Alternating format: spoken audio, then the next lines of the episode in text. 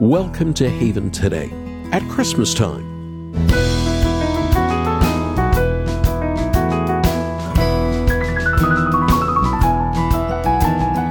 Have you listened to the lyrics in some of your favorite Christmas songs? Does anyone still deck the halls or eat figgy pudding anymore? If you listen closely, some of our favorite songs are full of strange lyrics. But every year we dust off our holiday CD collection, hoping to warm our hearts with musical cheer. Many of these songs are fun and festive, but they're often missing something. Why is this the most wonderful time of the year? I think Paul was onto something when he encouraged Timothy to remember Jesus Christ in 2 Timothy. He's right. We need to remember Jesus. Songs about snowmen can be fun, but I love singing true Christmas carols with the gospel message like Joy to the World or Hark the Herald Angels Sing. Jesus brings true joy because he was and is the one who reconciles God and sinners. Now, those are words I'll never tire of singing. I'm Charles Morris, and in the next few minutes, we're going to keep on singing as we continue in a series we started yesterday called The First Christmas Songs. We looked at the unique song yesterday of Mary when she learned she was going to be the mother of Jesus. And now on this program today, we'll look at another unique song from Luke's Gospel, the Song of Zechariah. All week long, we'll be sharing the words, the meditations, the joys of those who saw salvation's dawn, the birth of Jesus coming, and then the response in the best human way possible singing. They wrote a new song of praise to the Lord because they finally saw the coming Messiah, Jesus. But before we look at Zechariah's song, I want to share with you an album full of music and songs that's all about Jesus by Fernando Ortega. It's called Christmas Songs. What child is this who lay to rest on Mary's lap is? Come, thou long expected Jesus, born to set thy people free.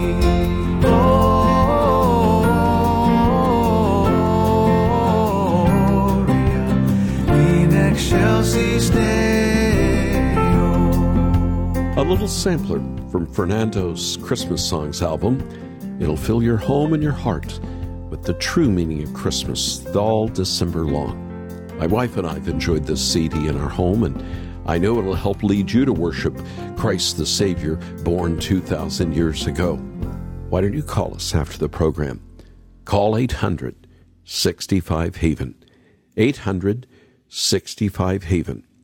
Or go online and listen to some of the samples that we have there from the CD and make your gift at haventoday.org. That's haventoday.org. And just before we hear our first Christmas song together today, if you're still looking for a Christmas present for a young person in your life that'll point them to Jesus, I have the perfect suggestion. It's the gift set of Little Pilgrim's Big Journey with both parts one and two for your minimum gift to the ministry.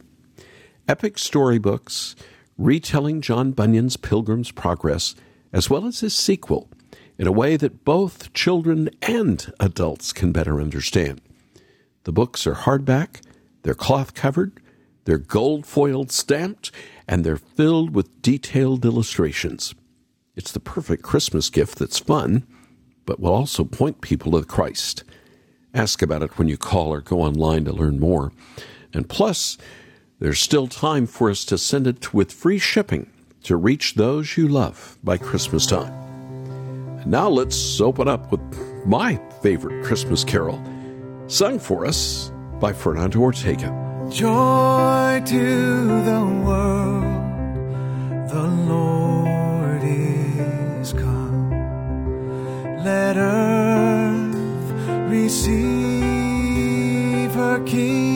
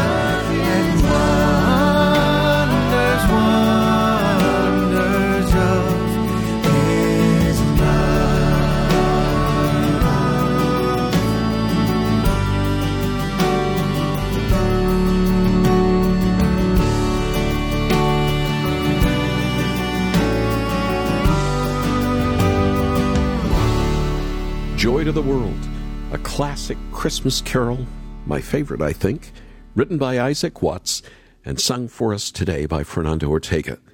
This is Haven Today and a program called The First Christmas Songs. I'm Charles Morris. You know, songs in the Bible were important events. If you've read the Bible in 90 days with me, you might remember coming up on songs that seemed to be an interruption in the story.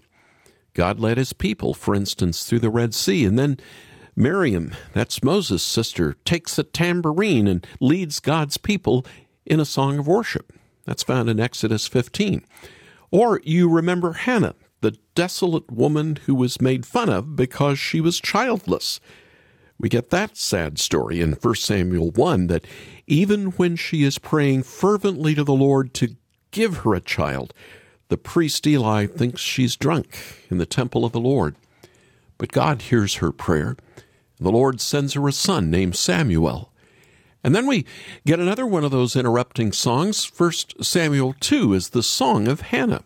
I'm mentioning the songs and interruption because that's how they feel when you're reading through the story, and then all of a sudden it seems to come to a stall, you see the page open up, and the words are spaced more widely in your Bible, and you think, let's just get back to the story. Why is this song here now? It can even feel like a commercial break in your favorite TV show. You might be thinking, let's get back to the action. I want to keep going with the story. But the Lord intersperses the most important saving events and follows them up with music. That's what we do here on Haven today.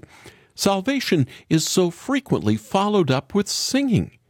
That's why so many psalms start with the words, Sing to the Lord a new song. The new song follows a new saving event.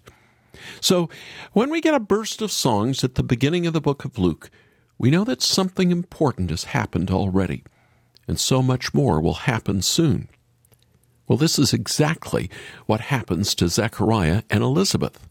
They're well advanced in years. They hear the news that Elizabeth will give birth, and immediately they hear Abraham and Sarah's unbelief ringing in the background. Zechariah plays the same part as the old story and is dumbfounded, saying, How can I be sure of this? I'm an old man, and my wife is well along in years. Zechariah's dumbfounded disbelief leaves him dumbstruck.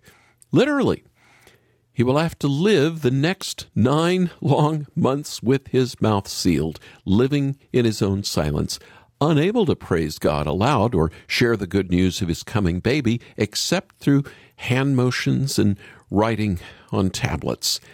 Thankfully, when Zechariah names the baby with the same name the angel had commanded, John, his mouth is opened, his tongue is loosed, and he immediately begins praising God. And we, today, get an extra blessing.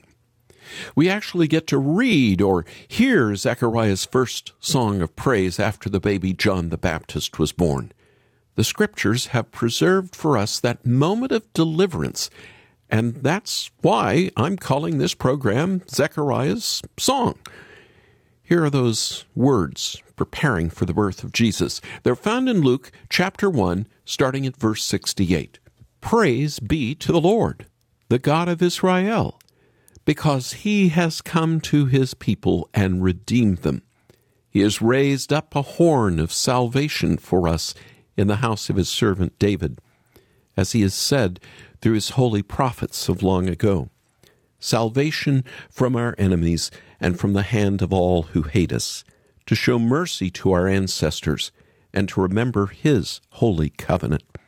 The oath he swore to our father Abraham to rescue us from the hand of our enemies and to enable us to serve him without fear, in holiness and righteousness before him all our days. And you, my child, will be called a prophet of the Most High, for you will go on before the Lord to prepare the way for him, to give his people the knowledge of salvation through the forgiveness of their sins, because of the tender mercy of our God, by which the rising sun will come to us from heaven, to shine on those living in darkness and in the shadow of death, to guide our feet into the path of peace.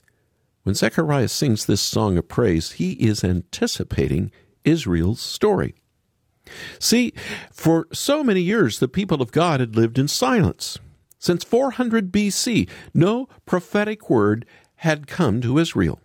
One section of Jewish commentary, it's called the Babylonian Talmud, says this about that period. Our rabbis taught, since the death of the last prophets, Haggai, Zechariah, and Malachi, the Holy Spirit of prophetic inspiration departed from Israel. That's from the Babylonian Talmud. When God speaks, his people see this as his friendship and favor on them. Think about this in human terms. When you get separated from a friend, or even when you get the silent treatment, don't you feel cut off from that someone you love and care about? This was how many Israelites felt. They knew God had spoken in ages past, but now it seemed like his voice, as well as his love, had gone completely silent. But all this ended with the promise of a baby. Zechariah himself had experienced the silence of God in his own body. He was struck dumb, but now he speaks boldly. He even sings. And it's a message of salvation. God has finally spoken again. If you just joined us, you're listening to Haven Today.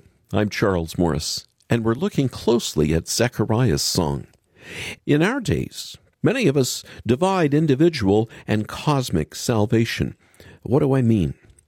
Well, so many Christian preachers and teachers in certain places in the world emphasize God's cosmic rule.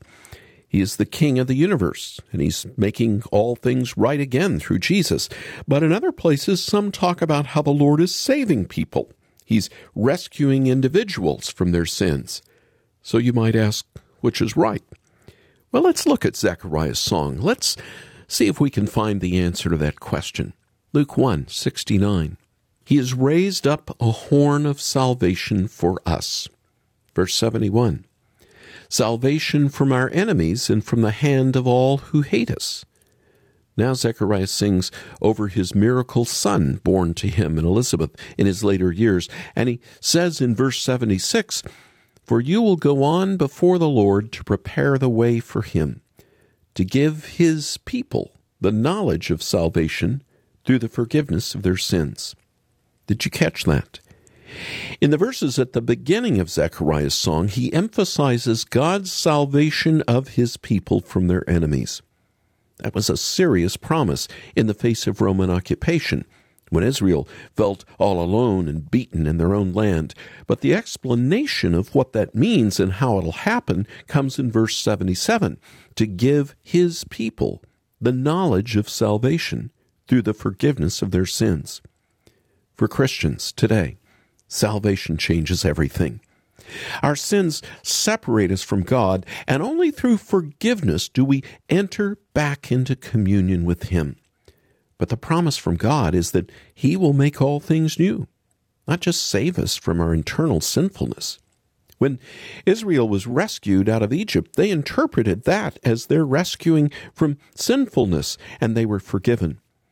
But they were also rescued from their slave drivers. 1 Corinthians 10 describes this event as the baptism of God's people in the cloud and in the sea. 1 Peter 3 tells us baptism saves us, not the removal of dirt from the body, but the pledge of a clear conscience toward God. When Israel was baptized in the Red Sea. God was demonstrating for them their rescue, the washing away of their sinfulness. The Lord's salvation always changes everything. Our pressing need is forgiveness of sins. But this issues forth into a whole new life and an entire new creation. Even if we don't get to see that whole new creation in our time, the Lord promises that through Jesus all things will be made new. Zechariah's song ends with hopeful confidence that the light of the sun, and I mean S O N, will rise and shine into every possible darkness because of the tender mercy of our God, by which the rising sun will come to us from heaven to shine on those living in darkness and in the shadow of death, to guide our feet into the path of peace. Isn't Scripture relevant to us today? Doesn't it speak to you even now? What area of life seems impossible to you today? As you think of Christmas coming next week, does it seem like you won't be able to make ends meet? The beginning of a new year financially just seems flat scary? Does the hardness of heart in your family members, or maybe if you're honest with yourself, even your hardness of heart, does that seem like the darkness that the Lord can't possibly shine through. The rising sun will come to you from heaven to shine on you living in darkness and in the shadow of death. That's the promise. That's the message from this little baby, John the Baptist, who would live for the Lamb of God that takes away the sin of the world. That's the message that John the Baptist would eventually die for. When he said, I must decrease, he, that's Jesus, must increase. We see that he would pay the ultimate price to herald and shine the light away from himself. Behold, that means look with an exclamation mark. Look away from me.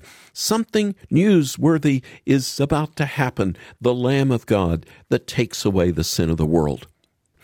And that's the good news that opened the lips of an old man, Zechariah, who finally believed. He finally got it that God would work in amazing ways to deliver his people from darkness and shine a new light and life of heaven on their shadowy lives.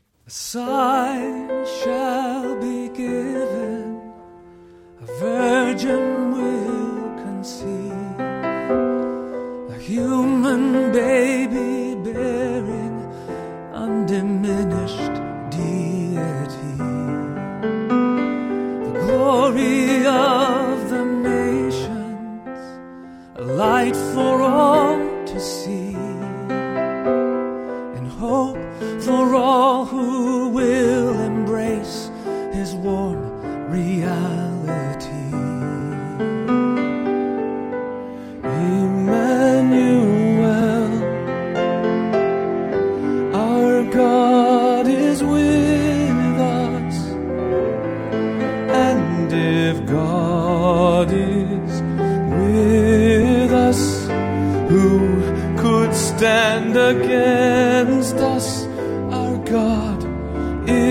with us, Emmanuel.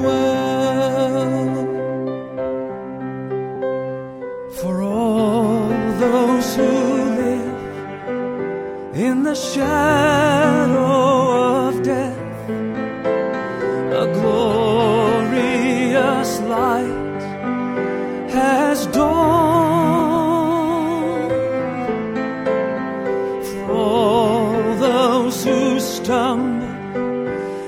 the darkness,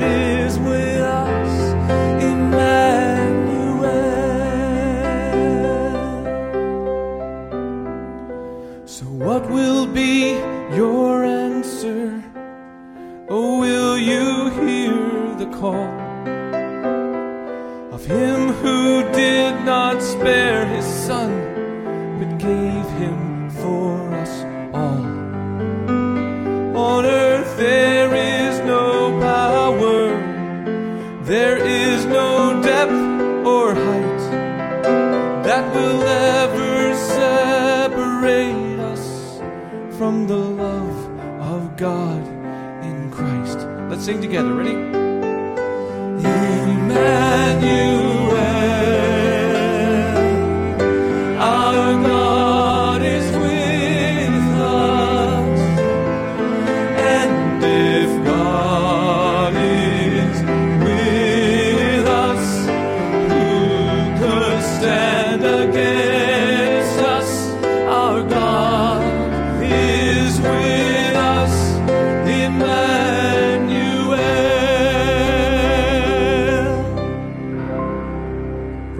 classic Christmas album, The Promise, sung by Michael Card, his song Emmanuel, with rich lyrics straight out of Scripture, and including a portion of Zechariah's song that we just looked at.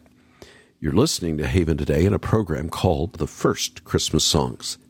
Christmas Day is going to arrive before you know it, and I want to suggest something that'll be a real blessing for you or someone you love and really seriously point them to Jesus. We've been offering it all month. It's a lovely Christ centered gift called Little Pilgrim's Big Journey. It's a box set, and inside, cloth covered books, gold foiled stamping, coming in a beautiful slipcase, both parts one and two of John Bunyan's epic stories. Tim and Linda in Pennsylvania sent a set to a loved one with free shipping. So did Cynthia in Wyoming and Tammy in Colorado. You too can take advantage of the free shipping that we have right now, and we'll ship it directly to someone you love with a little note that is in your words. These books are stories that the young ones in your love will keep coming back to months and even more months after Christmas, and the stories lead them to the gospel. And we also have another wonderful Christmas idea a present for loved ones as well as for yourself. You heard music from it earlier in the program, Fernando Ortega's Christmas Songs album, filled with carols that'll lead you to worship Christ, get a copy for yourself. Get another one to send to someone you want to share Jesus with this Christmas. You just need to call us. And why not do it now? At 800 65 Haven. 800 65 Haven. Or go online and listen to some of the samples we have from the CD and take a look at samples from Little Pilgrim's Big Journey and make your gift at haventoday.org. That's haventoday.org. I'm Charles Morris. Thanks so much for joining me. Won't you come back again tomorrow? When again together, we'll share the great story. It is all about Jesus here on Haven today.